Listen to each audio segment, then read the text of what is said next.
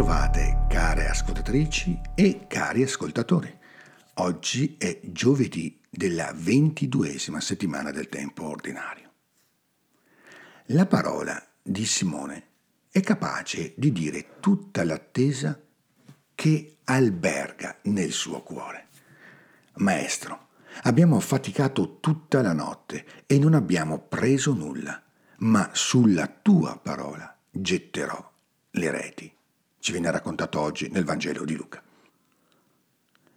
In queste parole di colui che sarà chiamato a essere primo tra gli apostoli, senza certo essere migliore di nessuno di loro, possiamo cogliere prima di tutto una sana accettazione della realtà.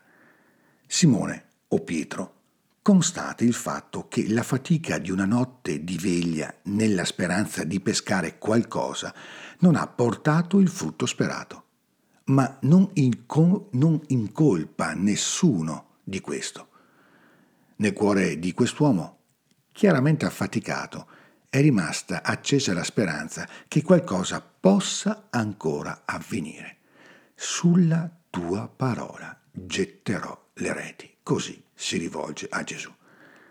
La parola dell'Apostolo Paolo nella prima lettura può essere ben applicata a Simone, o detto Pietro. Resi forti di ogni fortezza secondo la potenza della sua grazia per essere perseveranti e magnanimi in tutto. Di Simon Pietro i Vangeli non tacciano le fragilità e le paure, ma sembra che il suo cuore sia capace di una magnanimità in grado di dare speranza a Gesù, che proprio quest'uomo peccatore possa assicurare il ministero della riconciliazione in una unità sempre rinnovata e ritrovata.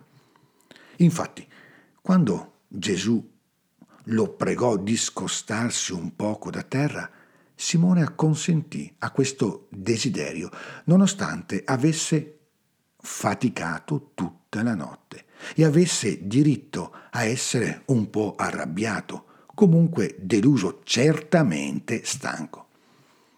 Stando al racconto di Luca, possiamo dire che la vita e la speranza si rimettono in moto gradualmente.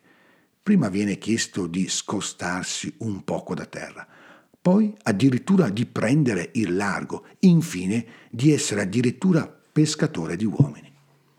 Il canto di esultanza finale della prima lettura potrebbe diventare una sorta di responsorio a ciò che avviene sulla riva del lago.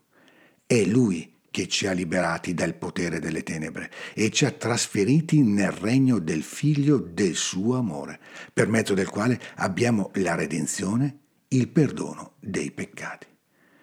Simili doni non possono certo essere trattenuti per sé soltanto, ma per loro natura esigono di essere condivisi. Allora fecero cenno ai compagni dell'altra barca che venissero ad aiutarli. Essi vennero e riempirono tutte e due le barche fino a farle quasi affondare.